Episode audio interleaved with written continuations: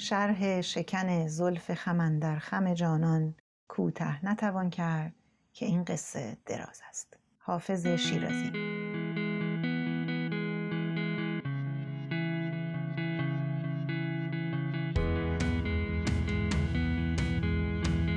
سایت معرفی و نقل کتاب بینش با همکاری سجاد سجودی تقدیم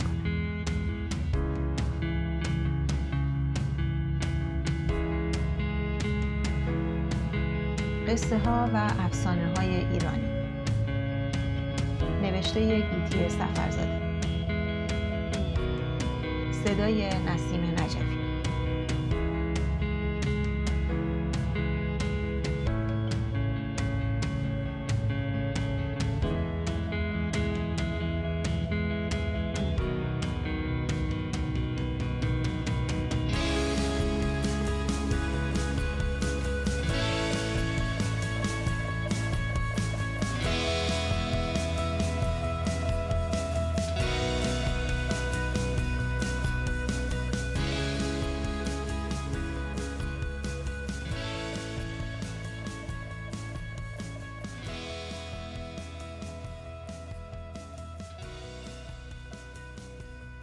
قصه ها و افسانه ها در فرهنگ هر ملتی کاربردی چند وجهی دارند. آنها از طرفی ساده ترین و تاثیرگذارترین راه ارتباط و آشنایی ما با جهان هستی و مفاهیم آن هستند و از طرف دیگر نوع نگاه و فرهنگ هر ملت و منطقه ای را بیان می کند. ارزش قصه ها و افسانه ها سال هاست که در فرهنگ و ادبیات ملل شناخته شده و پژوهشگرانی در این زمینه مطالعه می کنند و با ثبت و طبقه بندی و تحلیل قصه ها به غنای فرهنگ و ادبیات جهان یاری میرسانند. در ایران نیز بودند افرادی که طی سالها به جمعآوری و ثبت قصه های ایرانی توجه کردند. تلاش آنها باعث شده تا هم مجموعه خواندنی از قصه ها برایمان فراهم شود و هم بخشی از میراث فرهنگی ما که نشان دهنده هویت و جهانبینی ماست حفظ شود. در این مطلب تلاش کردیم تا با معرفی تعدادی از آثار شاخص در این زمینه فرصتی برای توجه به قصه های ایرانی و خوانندگانی که مایل به مطالعه در این زمینه هستند فراهم آوریم. فرهنگ آمیانه مردم ایران. نوشته صادق هدایت گردآورنده جهانگیر هدایت نشر چشمه. صادق هدایت یکی از نخستین کسانی بود که به ادبیات آمیانه توجه کرد. او بعد از بازگشت به ایران کتاب اوسانه را که عمدهش درباره ترانه ها بود منتشر و بعد به طور جدی جمعآوری فرهنگ آمیانه را دنبال کرد و اولین مجموعه آن را به اسم نیرنگستان در سال 1312 به چاپ رساند. تا زمان مرگ هدایت همچنان در حال گردآوری نمونه های فولکلور و ادبیات آمیانه بود.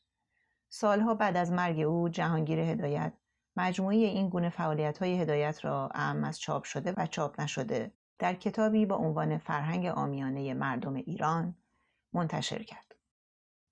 بخشی از این کتاب به قصه ها و افسانه ها اختصاص دارد که شامل 28 قصه و افسانه می شود. از قصه گیس گلابتون تا افسانه دختر دلگر. این افسانه ها را افراد مختلفی با توجه به علاقه و درخواست صادق هدایت برای جمعآوری فرهنگ عامه برایش نوشته و فرستادند. در پانوشت اول هر قصه توضیحی درباره اینکه قصه را چه کسی نوشته و با چه توضیحی تقدیم به هدایت کرده آورده شده.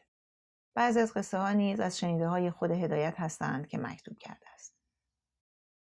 گنجینه فرهنگ مردم گردآوری و تعلیف ابوالقاسم انجوی شیرازی پژوهش سید احمد وکیلیان انتشارات امیرکبیر انجوی شیرازی پژوهشگری بود که حوزه اصلی علاقه او فرهنگ مردم به ویژه فرهنگ آمیانه بود. او پیش از انقلاب مرکز فرهنگ مردم را تأسیس کرد و به گردآوری فرهنگ مردم پرداخت. از کارهای شاخصش در این زمینه می‌توان به مجموعه گنجینه فرهنگ مردم اشاره کرد که با عنوان قصه های ایرانی در پنج جلد به چاپ رسیده. نام کتاب های این مجموعه گل به سنوبر چه کرد، دختر نارنج و ترنج، گل بومادران و عروسک سنگ صبور است.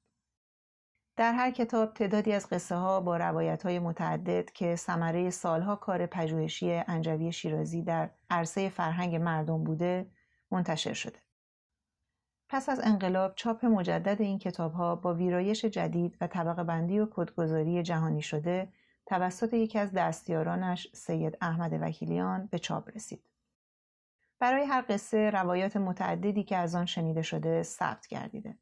کلمات و اصطلاحات محلی به همان شکل باقی مانده و در صورت لزوم در پانویس توضیح داده شده. در انتهای هر روایت نام راوی و مشخصات اولیه او ذکر شده. و در انتهای روایت ها نیز یادداشتی از پژوهشگر آمده که مربوط به طبقه بندی جهانی قصه است. نام هر کتاب بر اساس یکی از قصه های شاخص آن مجموعه انتخاب شده و علاوه بر آن قصه قصه های دیگری را شامل می شود. بعضی قصه ها هم با تصویرسازی هایی همراه شدند.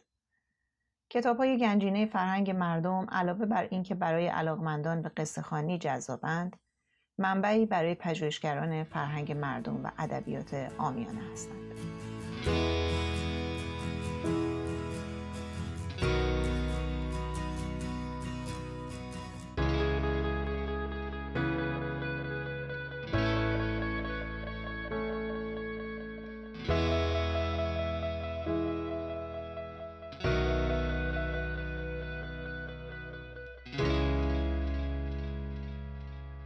قصه های صبحی فضل الله معتدی نشر جامی فضل الله معتدی معروف به صبحی برای چندین نسل نامش با قصه های روز جمعه رادیو گره خورده است. عده زیادی قصه های ایرانی را با صدای گرم و گوشنواز او شناختند. او افسانه ها و قصه های ایرانی را که شنیده یا خوانده بود با قلم خودش بازنویسی می کرد و می خاند. صبحی این افسانه ها را در دو جلد در زمان حیاتش منتشر کرد. جلد اول این مجموعه شامل 36 داستان و جلد دوم 26 داستان است. کار جمعآوری و انتشار این دو مجموعه که با فاصله زمانی از هم چاپ شده اند بر اساس مقدمه ای از جلال آل احمد که در ابتدای کتاب چاپ شده و مربوط به همان زمان انتشار است کار سختی بوده و صبحی از هیچ گونه حمایت و همراهی برخوردار نبوده. کتاب حاضر به صورت تجمیع دو مجموعه بعد از مرگ صبحی منتشر شده. اغلب قصه ها اسامی کوتاه و مختصری دارند همچون قوزه، گنجشک، دمدوز، بزی و پیلور.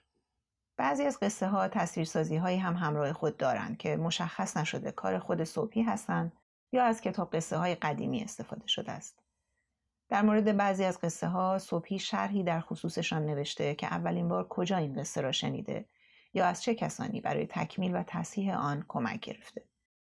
در آغاز بخش دوم کتاب دو مقدمه از صبحی به چشم می‌خورد که اولی مربوط به زمان چاپ اول در سال 23 و دومی چاپ دوباره آن در سال 73 است و در هر دو صبحی به مشکلات کارش و اهمیت قصه ها و افسانه ها اشاره کرده. متلها و افسانه های ایرانی. گردآورنده سید احمد وکیلیان. انتشارات سروش.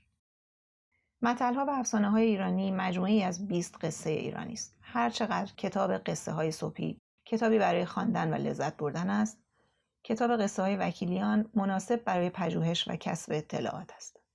وکیلیان برای هر قصه چندین روایت آورده. هر روایت را بر اساس گویش محلیش ثبت کرده و در انتهای کل روایت ها یک یادداشت آورده و نکات ضروری را افزوده و آنها را بر اساس کتاب گونه شناسی قصه ها با روایت های مشابه سایر ملل سنجیده.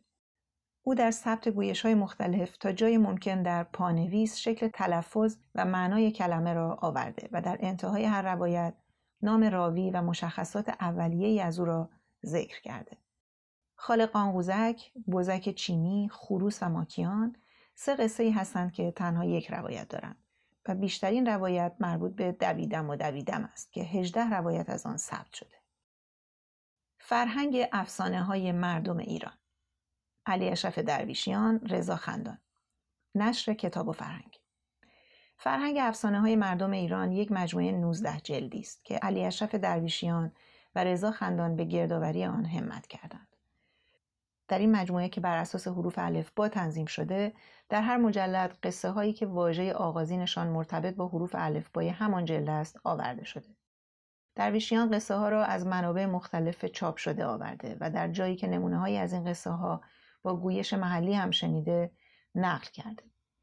لطف کار درویشیان در این است که قصه ها و افسانه های پراکنده ای را که در کتاب های مختلف آمده در یک مجموعه جمع آوری کرده و ضمن ذکر مأخذ هر کدام امکان مراجعه به اصل کتاب را هم پیش روی خواننده گذاشته. در ابتدای هر قصه هم توضیح کوتاهی درباره آن قصه یا علت روایتی که انتخاب کرده آورده است. درویشیان از آوردن روایت های تکراری خودداری کرده و در مواردی که از یک قصه چندین روایت آورده دلیل آن را در ابتدا ذکر کرده. مثلا از یک قصه به دو روایت برخورده که پایان بندی کاملا متفاوتی داشتند. بعضی از قصه های این کتاب هم با تصویرسازی هایی همراه شدند. قصه های کتاب کوچه احمد شاملو انتشارات مازیار کتاب کوچه یک مجموعه دانشنامه فولکلور است که احمد شاملو با همکاری آیدا سرکیسیان آماده کرد و تا کنون چند جلد آن منتشر شده. در این اثر پژوهشی قصه های مختلفی هم ذکر شده و همین باعث شد که قصه های این مجموعه در جلد جداگانه ای با نام قصه های کتاب کوچه به چاپ برسد. قصه های کتاب کوچه شامل 46 قصه است که از کتاب کوچه استخراج شده.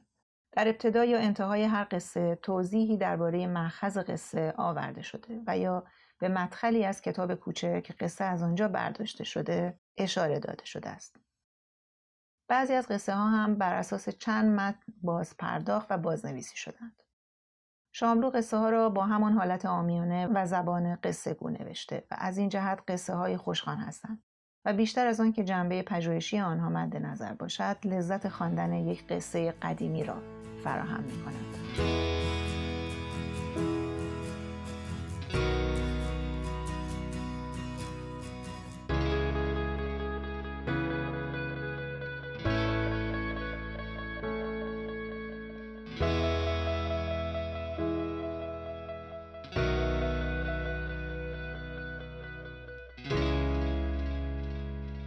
چهل قصه پژوهش و بازنویسی منوچهر کریمزاده هدف از تدوین این کتاب انتخاب و بازنویسی برگزیده ای از قصه های آمیانه ایرانی بوده به نحوی که عام و خاص بتوانند از آن استفاده کنند. منوچهر کریمزاده با بررسی منابع و آثار مربوط به فرهنگ آمیانه ایران چهل قصه را که توان نشان دادن تنوع قصه های آمیانه ایرانی را دارند انتخاب کرده و در بازنویسی آنها را به شکلی که به محتوایشان آسیبی نرسد بر اساس نصر گفتاری آماده کرده. او قصه ها را در شش گروه قصه های ملی، اخلاقی، جن و پری، فکاهی، حیوانات و قصه های زنجیره‌ای تقسیم کرده و در انتهای کتاب نیز پیوستی شامل طبقه بندی جهانی قصه های آمیانه و جدولی از پیام و درونمایه هر قصه گذاشته است. همراه قصه ها هشت تابلو رنگی از بهزاد قریب پور کار شده. در مجموع این کتاب برای خواننده که مایل است معروفترین قصه های آمیانه ایرانی را با زبان و روایتی امروزی و روان بخواند مفید است. ادبیات آمیانه ایران دکتر محمد جعفر محجوب به کوشش دکتر حسن زلفقاری نشر چشمه ادبیات آمیانه ایران مجموعه مقالاتی از دکتر محمد جعفر محجوب است. دکتر محجوب در دهه سی شمسی در رشته علوم سیاسی درس خوانده و بعد از آن دکترای خود را در رشته زبان و ادبیات فارسی گرفته. علاقه او به حوزه ادبیات عوام باعث شد مقالات مختلفی در این باره در نشریات سخن، یغما، ایرانشناسی و راهنمای کتاب بنویسد. بعد از درگذشت او دکتر حسن زلفقاری مجموعه این مقالات را گردآوری کرد و با نام ادبیات آمیانه ایران به چاپ رساند. کتاب شامل سه بخش است. در بخش اول با نام کلیات با فرهنگ عوام و ارتباط آن با زندگی عامه آشنا می‌شویم و همچنین بخشی هم به شاهنامه و فرهنگ عامه اختصاص دارد. بخش دوم که به داستانها اختصاص دارد در سه فصل درباره داستانهای آمیانه و داستاننامه ها و نمونه چند داستان است. در مقالات فصل اول این بخش دکتر محجوب به طور مفصل به افسانه ها به عنوان میراث فرهنگی بشر پرداخته و تاثیر آنها بر ادبیات کودک و نتیجه های علمی که از مطالعه آثار به دست می آید را شرح داده. در همین جا دکتر محجوب به انتشار سلسله کتاب های گنجینه فرهنگ مردم که توسط ابوالقاسم انجوی شیرازی در آن سالها تهیه شده بود اشاره می کند و از اینکه گردآوری فرهنگ عامه از جنبه های گوناگون در ایران جدی گرفته نشده ابراز تأسف می کند. او حتی در همان زمان هم فرصت و مجال این کار را کوتاه می‌دانسته بعد با شمردن اهمیت گردآوری این آثار به سراغ نمونه هایی مثل بزرگمهر و مرغان افسانه ای می رود. آخرین بخش کتاب نیز به مقالاتی اختصاص دارد که دکتر محجوب درباره آداب و رسوم و آینها به عنوان یکی دیگر از نمونه های فرهنگ عامه نوشته و از آین ایاری تا نقالی و قصهخانی و کبوتربازی را شامل می شود. مجموعه قصه هایی از ادبیات شفاهی ایران. برای گروه سنی کودک و نوجوان. نشر توتی. قصه ها گرچه فقط برای کودکان نیستند اما تاثیر آنها برای کودکان به ویژه در رشد روانی و هویت فردیشان قابل انکار نیست. برای همین نشر توتی در مجموعه با عنوان قصه هایی از ادبیات شفاهی ایران به انتشار برخی از معروفترین قصه های ایرانی برای بچه ها توجه کرده است. در این مجموعه ده قصه خاله پیرزن، خاله سوسکه، دختر نارنج و ترنج، امون نوروز و پیرزن، کچل تنبل و دیو پخمه، ماچوچه و کلاق، موش گرسنه، نخودک و دیو کلک، نمکی و ننماهی انتخاب شدند و هر کدام توسط یکی از نویسندگان کودک و نوجوان بازنویسی شده و به زبان امروزی و ساده تر برای بچه ها درآمدند. منبع اصلی این قصه ها کتاب قصه های صبحی بوده و برای برخی قصه ها از کتاب های گردآوری قصه های آذربایجان نوشته سمد بهرنگی، خراسان نوشته ابراهیم شکورزاده، کوکیلویه و بویرحمد نوشته منوچهر لمعه و جنوب نوشته منیر و روانیپور هم استفاده شده است.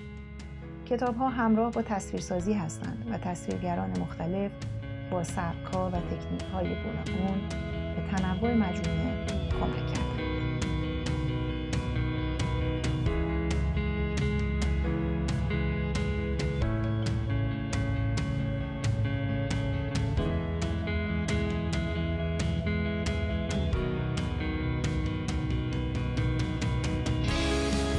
قصه ها و افسانه های ایرانی نوشته گیتی سفرزاده صدای نسیم